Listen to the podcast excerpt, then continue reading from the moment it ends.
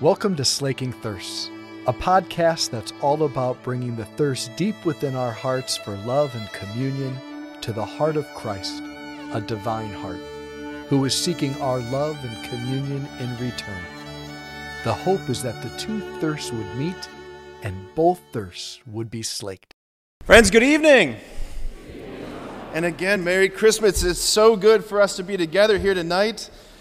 It is so good to see such a packed church. This is so good. It is so good. We got people up in the choir loft. Hello, choir loft. People, people in the chapel.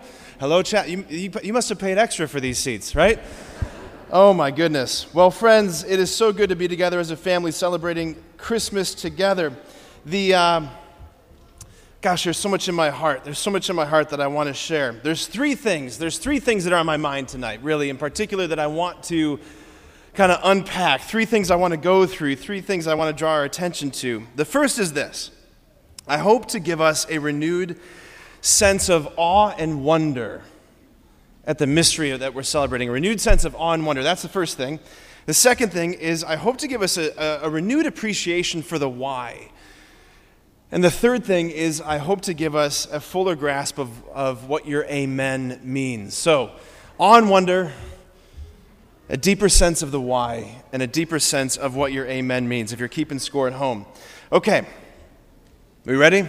Here, here's the thing. I was thinking when Deacon was proclaiming the gospel, might, some of you who are following along, you might have been confused. I, had, I asked Deacon to do the shorter form of the gospel. You're welcome, okay? Actually, it's more you're welcome to Deacon, right? So, anyway. That's the, that's the final exam for becoming a deacon. Can you pronounce all those names? He would have done it. He would have done it. Anyway, it gives me a little bit more time to get into what I want to share. So here's where I want to start. This question Why are we here? Why are we here?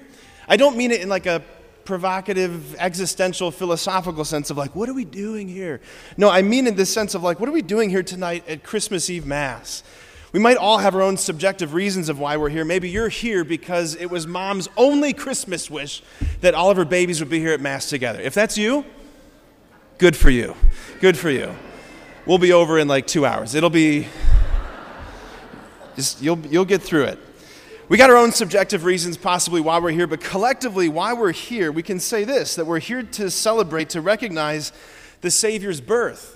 That's why we're here, to recognize the Savior's birth. We're here because God has done something, right? God did something 2,000 years ago in an outpost of the Roman Empire in a region known as Judea, right? God did something. He did something. We heard what He did in the scriptures we have tonight. We all know this story. But let's just be clear what exactly did He do? Right? What exactly did He do? Well, this God, the second person of the Trinity, God the Son, the second person of the Trinity, became flesh and dwelt among us. God was born. That's what I was expecting. Okay, we need to unpack that. We need to unpack that. Do you hear what I'm saying? God was born. God, the maker of the universe, that's who was born. Try and hear those words with fresh, naive ears. Try and hear it. Try to imagine hearing that for the very first time, like you've never heard it before. The problem is, as Christians, for 2,000 years, we've been insulated and anesthetized by 2,000 years of tradition that we don't hear the shocking value of those words that God became flesh. No religion in human history ever claimed that. This is novel in a way that nothing else before is novel. God became flesh. God became flesh. On the face of it, it is the most astounding claim that has been seriously believed by vast numbers of people throughout all of human history. It's an insane claim, it's an insane story. What we're doing here is if, I, if this is not true, if this is just a fable, if this is just to make us feel good and give us a way to cope through hard times, then it's pointless. It's not real. But if this is true, it changes everything, right? If this is true, that God became flesh, it's the truth about everything, and it changes everything. But what exactly are we claiming? What exactly are we trying to say when we say that God became flesh and dwelt among us? Well, we have to wrap our heads around who is this God that we're talking about? Who is this God that we're talking about? We're talking about, we're talking about the God of Genesis, the God of Genesis 1 and 2, the God who, in the beginning, when God created the heavens and the earth, we're talking about the Creator God. We're talking about the God that we profess to believe in in the Creed, where we say He made all things visible and invisible. Have you ever paused to consider, like, the scope of that? All things visible and invisible. That pretty much sums up everything. He points to everything and says, I'm responsible for that. I'm about to throw out some wild numbers at you. I'm about this. I, I, this is going to be by far the most scientific, nerdy Christmas homily you've ever heard.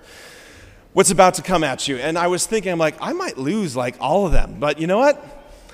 I don't care, right? This stuff is the stuff. This stuff blows my mind, and I'm just like, I have to share this. I have to share this.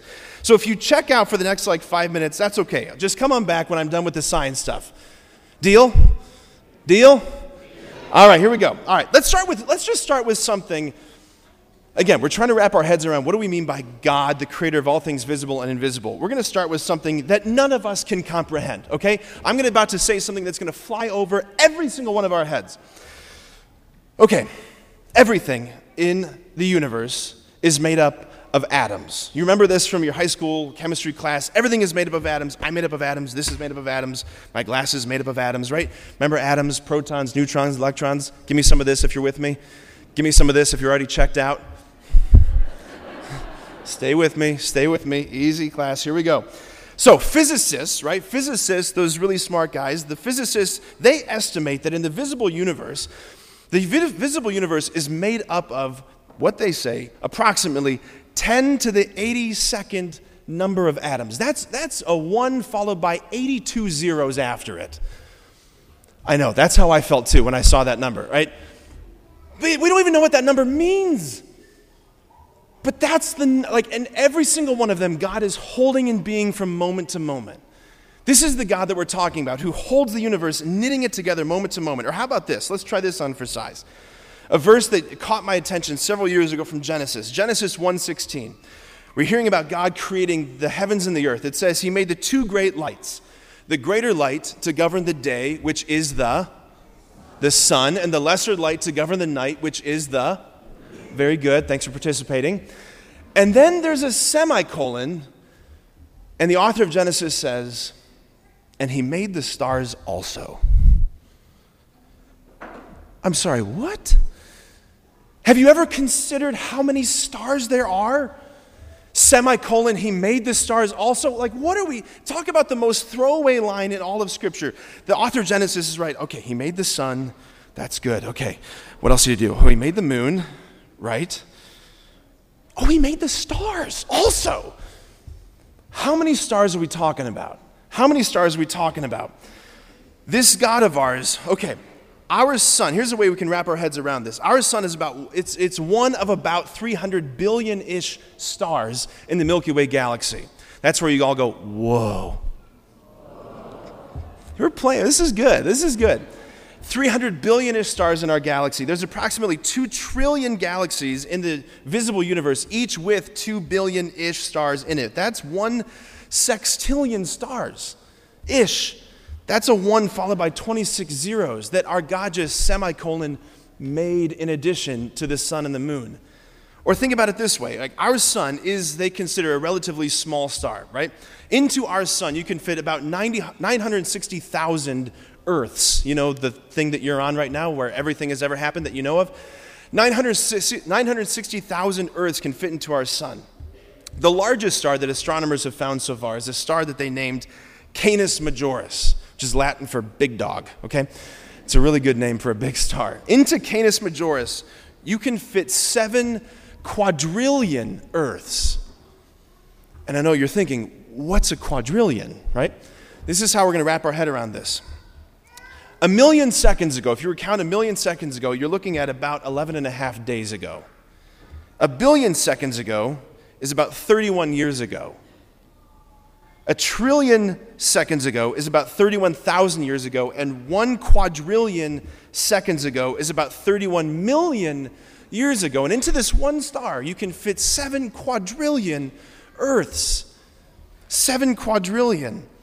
And this is just one of the billions upon billions upon billions of stars in the universe that's 94 billion light years across and ever expanding, which God brought into existence when He said, Let there be light, and there was light. Like, we just cannot comprehend the scale of this.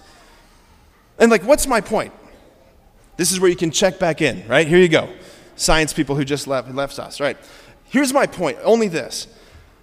Like, all of us, whenever we have a concept of God, we all develop a concept of God. Whatever your concept of God is, I'm telling you tonight, it's woefully inadequate. It's not nearly big enough.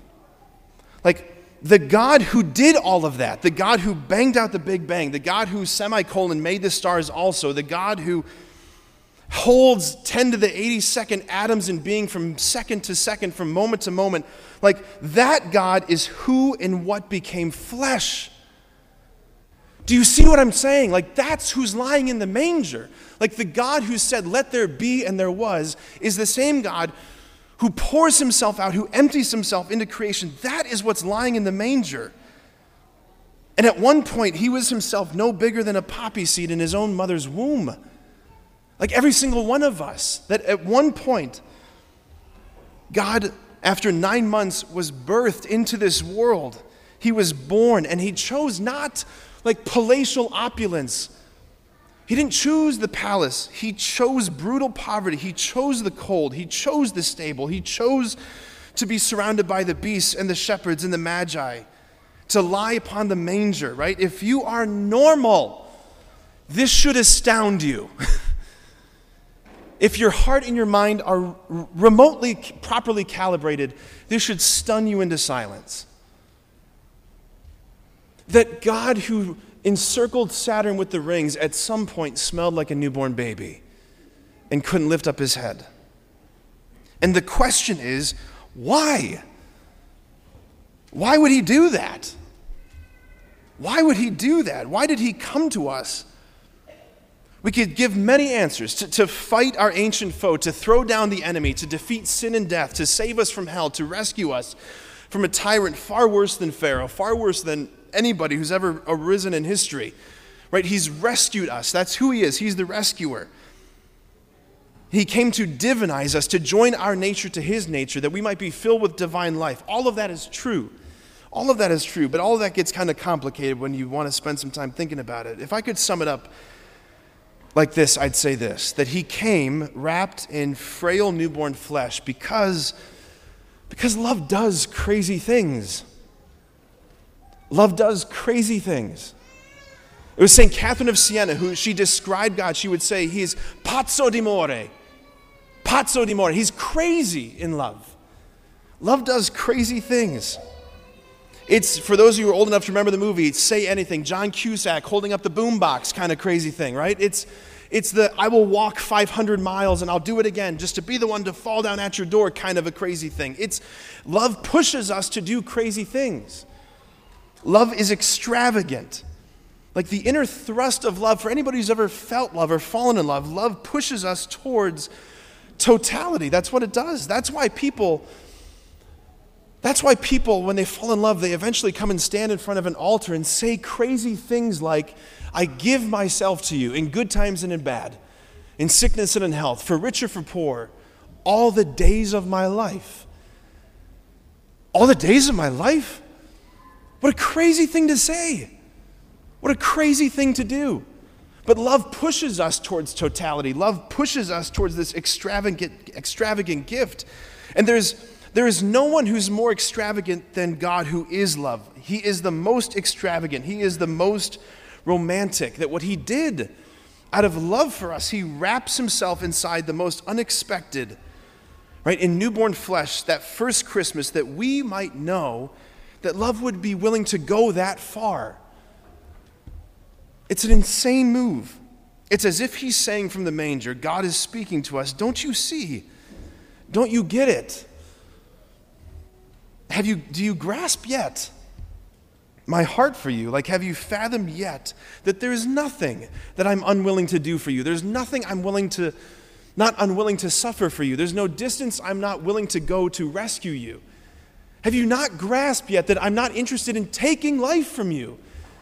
I've come here to give my life. Do you see where I am? He's saying, I'm lying in a manger, a feeding trough. He's saying, I've come not to squash your desires or to squash your hunger. I've come to feed your deepest hungers and to satisfy your deepest thirsts. And friends, here on this Christmas Eve night, in this Christmas Eve Mass, we continue to proclaim the astounding claim that God has come to us and He continues to come to us. Because here's what we believe, right? That the same God who leapt down from the heights of heaven into the womb of the Virgin Mary to be born in the stable, that same God will leap down in just a moment from the heights of heaven to this altar to hide himself yet again in frailty, in something so unassuming, in bread and wine. Why? To give himself to you.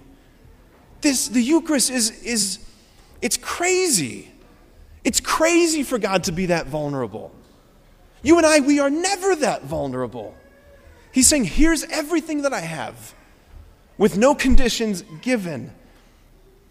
Like, apparently, love just, it, it never tires of showing us that it's willing to go that far for us. Like, the whole Christmas story, friends, the insanity of the Christmas story that I'm laying out here, it's all being given to you tonight. This is not a memorial. We are not commemorating something. We are participating in something as, as intensely as the shepherds with the same reality. And all you have to do is step forward and say, Amen.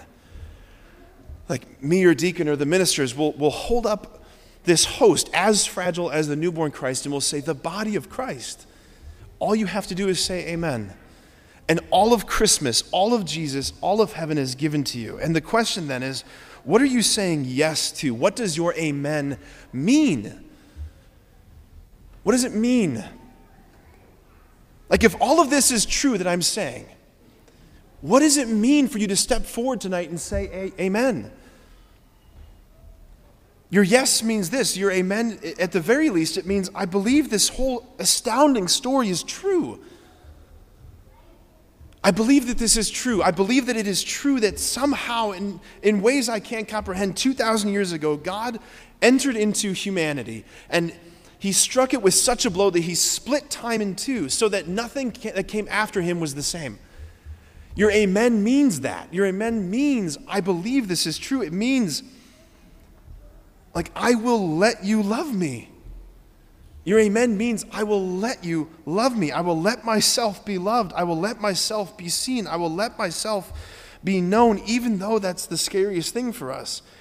You're saying yes, you're saying amen to Jesus, to his desire to be with you.